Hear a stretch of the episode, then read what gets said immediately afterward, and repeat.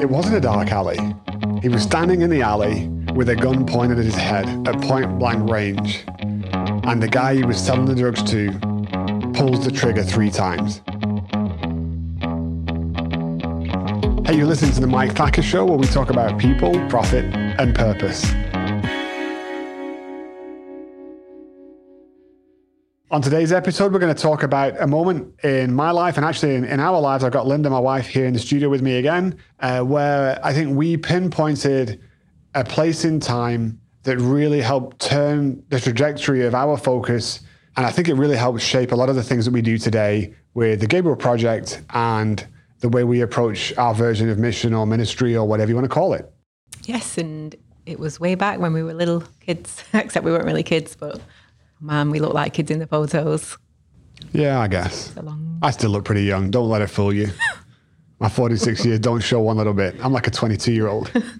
Um, anyway, it was 1996. We were in our second year at Bible college, and we had to go and do a placement somewhere, anywhere really, that was relevant to our theological degree. And so we had a, a great relationship with uh, an elderly couple in our church. It was my my old pastor actually and his wife. He passed away, and we'd stayed in touch with her. And she knew this this British guy called Ray Elder who was out in Nashville doing ministry with this organization called Teen Challenge. And we never, I don't think we'd ever met Ray. No, we hadn't. He seems to think that he'd met us before, or at least met me before, but I don't remember when that was. Nope. Anywho, she connected us with him, and you know, one thing led to another, and so here we are. I guess May of '96, or maybe June, getting on a plane. Never been to the United States before. Didn't really know Ray or Lynn before, and we're flying out there to spend three months working with these folks who hopefully are going to take care of us and and hopefully help us learn a few things. And so, for those of you that don't know, Teen Challenge was an organization founded by um, a gentleman called David Wilkerson. I think he was the founder of Times Square Church in New York.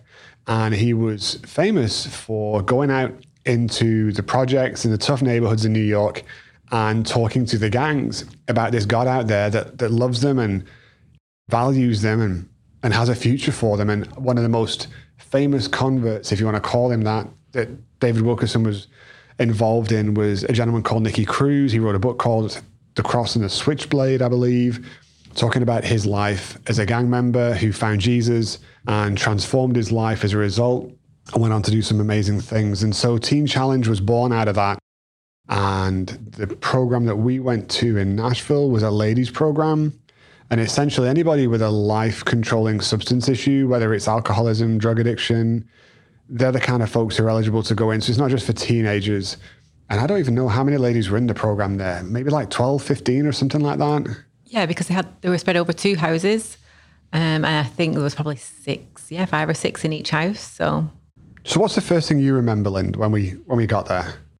Um, I think the first thing I remember, like, well, when we got picked up, or like a little later Well, the just that, that first week or two. I mean, there was a lot of firsts for us. It was our first time in the States. It was our first time to really experience ministry outside of the church.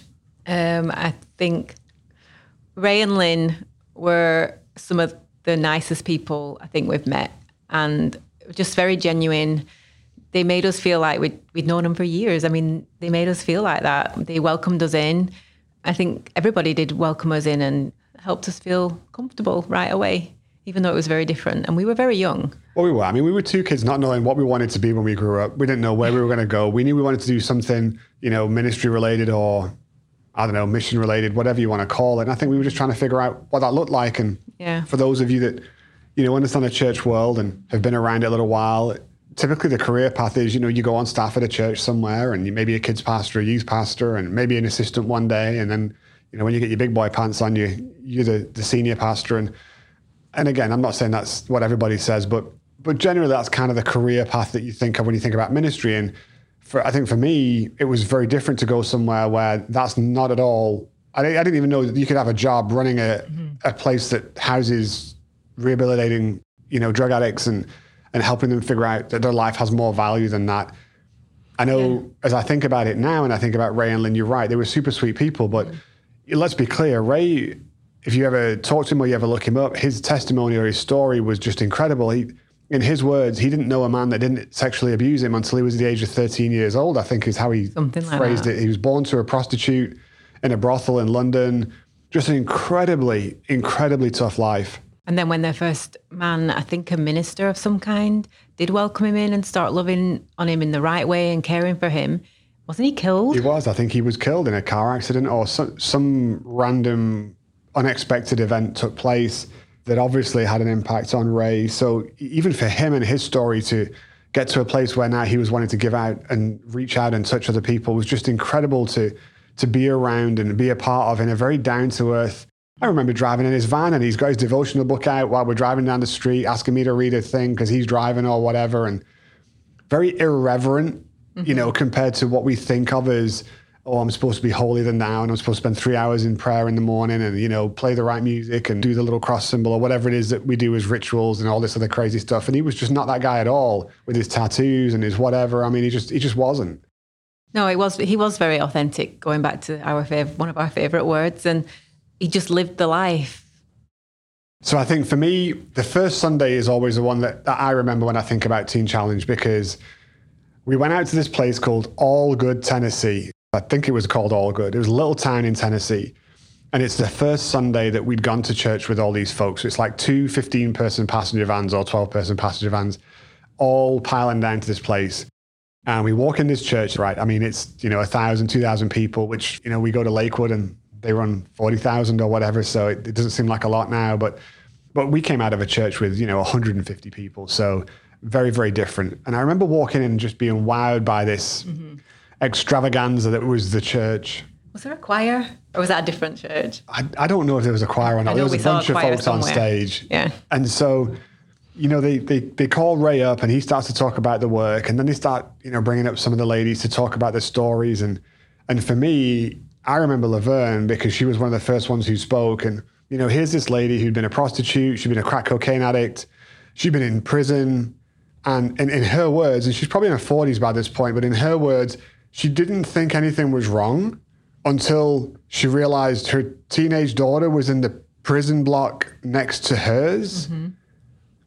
Obviously, that's a million miles from the upbringing that I had, and I'm sure it's a million miles from the upbringing you Yeah, and actually, I did, just going back to your question about what impacted me at the start, I, I remember we did, speaking of our contrasting lives, they took us to a formerly used crack house? Do you remember? I'm pretty sure they didn't take us to an actual crack house, but I'm just, I'm just saying. to, to get someone out, though. But I remember it being empty, yes. And it was such a horrific sight. And I think that moment, it did impact me because I had never seen anything like it. And I didn't have the best upbringing. We didn't have a ton of money. You know, I was raised in a single parent home with a great mom, and I had a great dad too. But still, like, I think in England, I would be classed as someone who maybe didn't have the best childhood because we didn't have a ton of money and we didn't live in the best neighborhood, although I was pretty comfortable. But seeing that, it was such a contrast. And I think in that moment, I realized that people really were in need and in like massive need.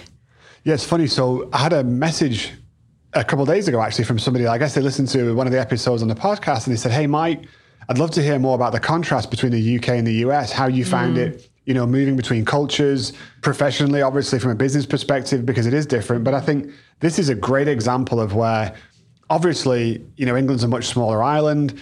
We clearly have crime and we clearly have people who have issues and, and challenges just the same as we do now here in the States. And we've lived here for uh, 15 plus years. I mean, this is home for us. But I think I think where the contrast for me comes in, especially when I'm thinking about the time at Teen Challenge, is just it's just the extremes. It's like the bad stuff's even more mm-hmm. bad over here, but the good stuff's even more good over here. Now it's not great English, but better. the good stuff's even better. Glad, I'm glad That's why I'm here, guys. Yeah. You're welcome. So we're in this church. Laverne's obviously telling a story. Yes. Everybody's crying. Everybody's just. It's just unbelievable. I, I don't know how else to describe it. And it's one after another after another, and and that moment is just seared onto my mind. I, I couldn't tell you everything about the three months, but I'll I don't think I'll ever forget that first service in that church. I think it was the home church of one of the people who was now working at Teen Challenge, somebody who'd gone through the program. Well, I was going to say, speaking of contrasts, there was another young lady, and I, I don't know if I remember her name, but you might be able to remember her name. But she came from basically the opposite of what Laverne had come from. She was raised in a, a really well-to-do family, and she her testimony was that she stole from her parents to buy her drugs. Right. So it wasn't all people that had had a, A tough, tough upbringing. Yeah. Well, I think we recognize that now in society. Yeah. You know, it doesn't matter whether you, people from a tough neighborhood grow up and go out there and change the world. Yes. People from a great neighborhood go out there and, and do nothing. Obviously, there's more to it than just where you where you're raised and and what you do. But I think the second thing that stands out for me is I think about that time. So Ray was a, a Brit. He'd moved to the states at some point later. Lynn, I think, was from Canada, if I remember Oh, yeah. correctly. yeah. And, and they'd moved to the US together. But they bought a London double decker bus and they retrofitted it. You know, this is Nashville, right? Music City. So everybody's got tour buses and whatever. And so I guess they they built a relationship with a company that did these retrofits for all the, the country music stars. And, and so they retrofitted this London bus as a, a mobile coffee house. It was couches and relaxed kind of stuff inside. And so they would use that to go out on Friday nights. They'd go out into tough neighborhoods, into the red light district, and just go and try and befriend people, love on them, give them a safe place to sit and, you know, converse for a few minutes, get a coffee, whatever. But then the weekends, I remember we used to go out to the projects. Now, look, we're two English kids, right? We don't know what the projects are. so when they told us we're going out to the projects, I'm thinking it's a project. Like we're going to go paint a house. Like it's a real Right. project. I didn't realize the projects were the projects. So we're driving into this neighborhood, and there's literally a house full of stuff on the sidewalk because I guess someone was evicted, and that's what you do over here, which is not something I'd ever seen before in my entire life. And so I'm thinking, holy moly, where are we going right now? What is happening? Am I going to get through this and come out alive at the end of the day, or what is, is happening? And we, you know, we went out to this area. They set up the bus as kind of a backdrop, put up a stage. There's kids dancing and singing and all kinds of fun stuff going on. And they, And food. I was just about to say they built this huge food tent, right? Oh, the food. And so they're out there barbecuing. It's it's Tennessee, so they're pretty good at you know Southern hospitality. But one of the things I remember, and and listen, if you're not a church person, you might not understand this. But if you are a church person, you'll definitely understand this. They didn't make people sit and listen to a bunch of Jesus stuff before they gave them food. The food was out there. They served it first. So good. Everybody could line up. And when I say line, holy moly, this was a line. I mean, they were lined up to go get some free food. Yes. And then if they wanted to hang out and chat, they could. If they didn't, that was okay too. They were just happy to be loving on people mm-hmm. with no expectation in return. And and that's something else that I think stood out and probably helped shape us as we Yes. eventually have, you know, formed this Gabriel project and some of the things we're trying to do now. But but here comes this guy called the Hulk who gets on the mm-hmm. stage and he's probably, I don't know, he's got to be six foot something, right? And mm-hmm. he must have been 350. I mean, he was a he was a big guy and and a lot of it was muscle. I mean, his neck was, we're talking Mike Tyson neck. It had to be 22, 24 inches or something like that. And so he gets up and he starts telling his story. And he's talking to the folks out there. And basically, it's most of you know who I am because I used to sell you drugs.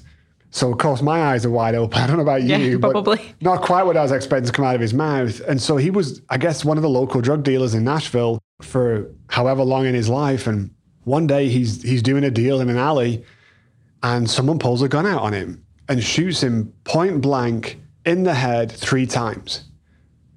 Now, obviously, he's telling the story, right? So now everybody's listening because he's standing right in front of us, and we're thinking, hang on a second, three times in the head, point blank, mm-hmm. why are you still here? The angels come down and save you. Like, what's going on? I'm expecting something magnificent. And so he said he was lying on the ground and just pooling in blood. And he remembered as a kid that his grandmother told him, Jesus saves. Mm-hmm. And so he cries out and says, Jesus, if you're real, save me now, and I will change my life and spend it, you know, for you, talking about you. I don't know the exact words, but it was something like that. And he didn't remember anything else. He said the next thing he remembers was waking up in a in the hospital room, and I guess somebody had found him. They'd got an ambulance. They'd got him to the hospital. But here's the kicker: so the the bullets were so lodged in such a sensitive place they couldn't remove them. So he's whipping out X-rays with these three bullets stuck in his spine or his head or his skull. I'm not really sure what they were lodged in, but evidently some kind of walking miracle because they couldn't take him out. They couldn't do anything with him.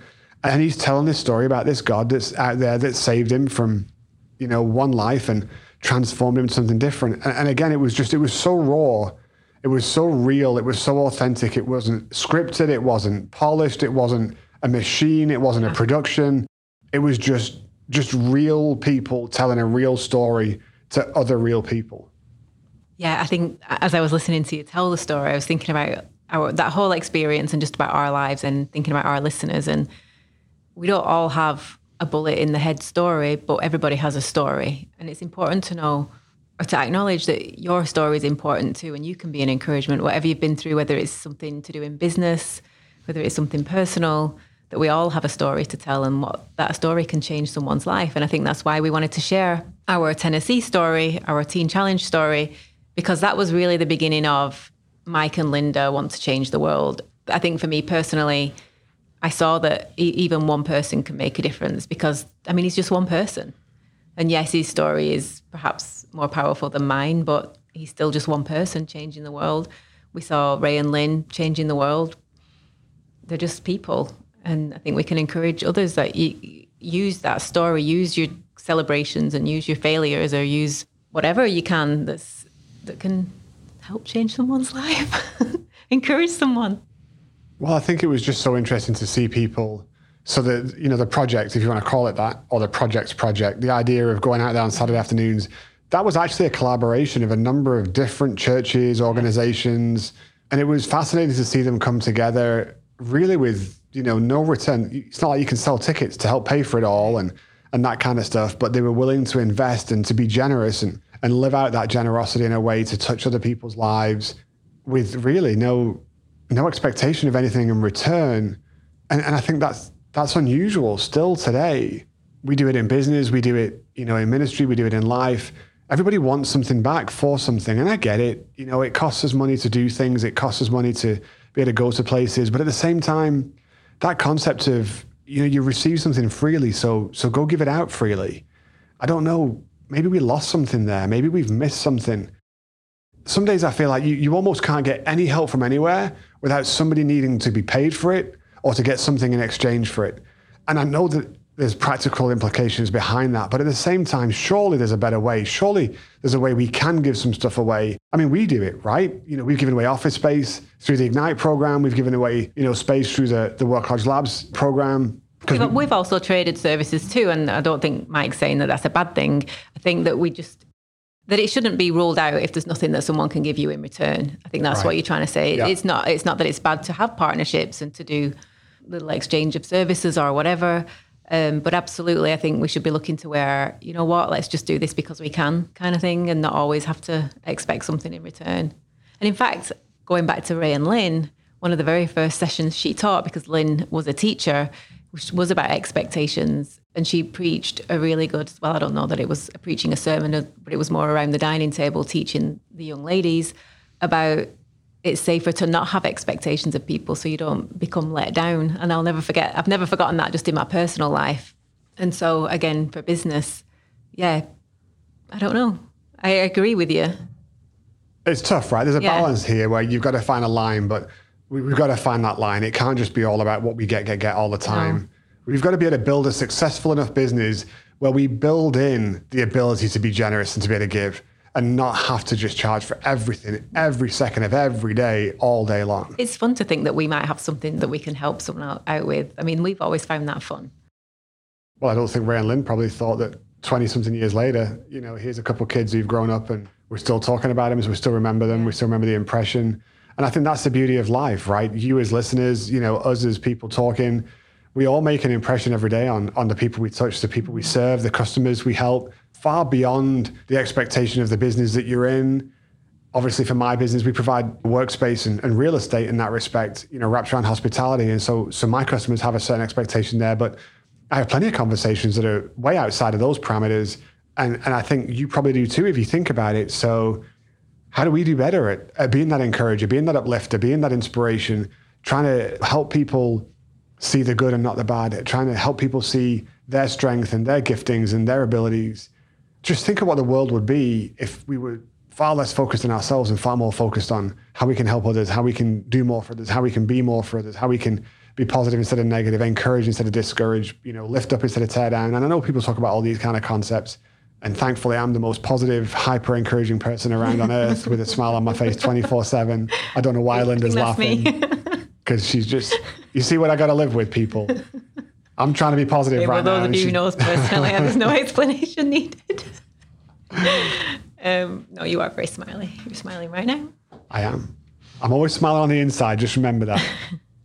I think the Teen Challenge was was our measure stick for the rest of our lives. I'm so glad and thankful that we had that. I think it showed us what what real ministry was, what really changing lives was all about. And we've seen many great organizations and ministries since, but I don't think anything's ever topped that project's ministry. No, no, it was I think something I think that's still at the top. We should dig out some photos. Oh, Do no. little- No, I don't do have good hair on those Okay, maybe not. Maybe maybe message me had hair. directly, and I will directly send you a picture of Linda No. from twenty something years ago. And yes, I did have hair. Thank you very much. I've still got hair. I just choose to to shave it. Okay, let's just be clear. The Rock has a bald head. Just you know, we're on the same page Yes. here. Me and Dwayne. Yes, dear. Ray, Lynn, if you're listening, We love you.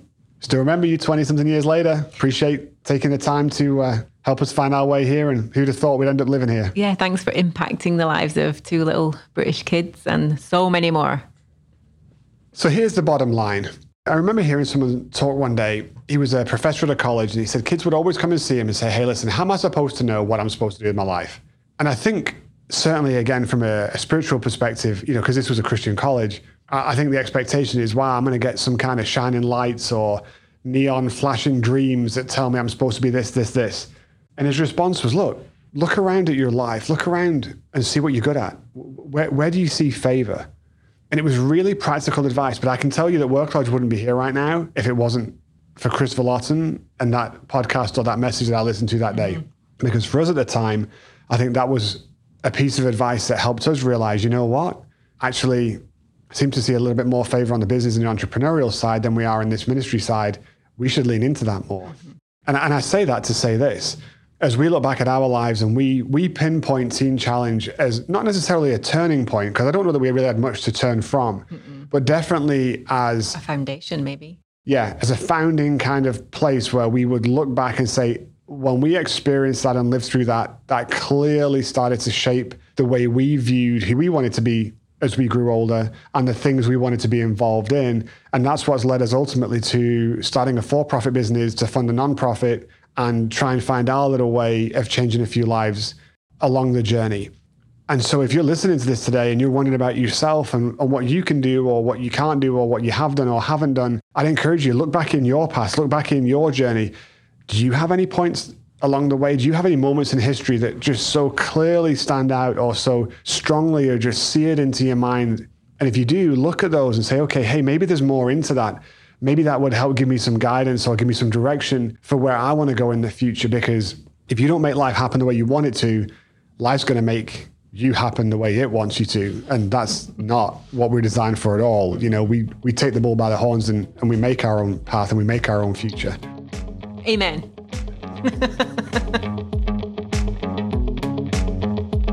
well thanks for listening. Make sure you connect with me on instagram at real mike thacker. You can also hook up on facebook and find me there too. Send me your questions send me your thoughts send me your ideas. What are you trying? What are you working on? And hopefully with conversation from lots of us we can all figure out a better way of making a difference in the lives of the people we're trying to help. Until next time let's go out there and be amazing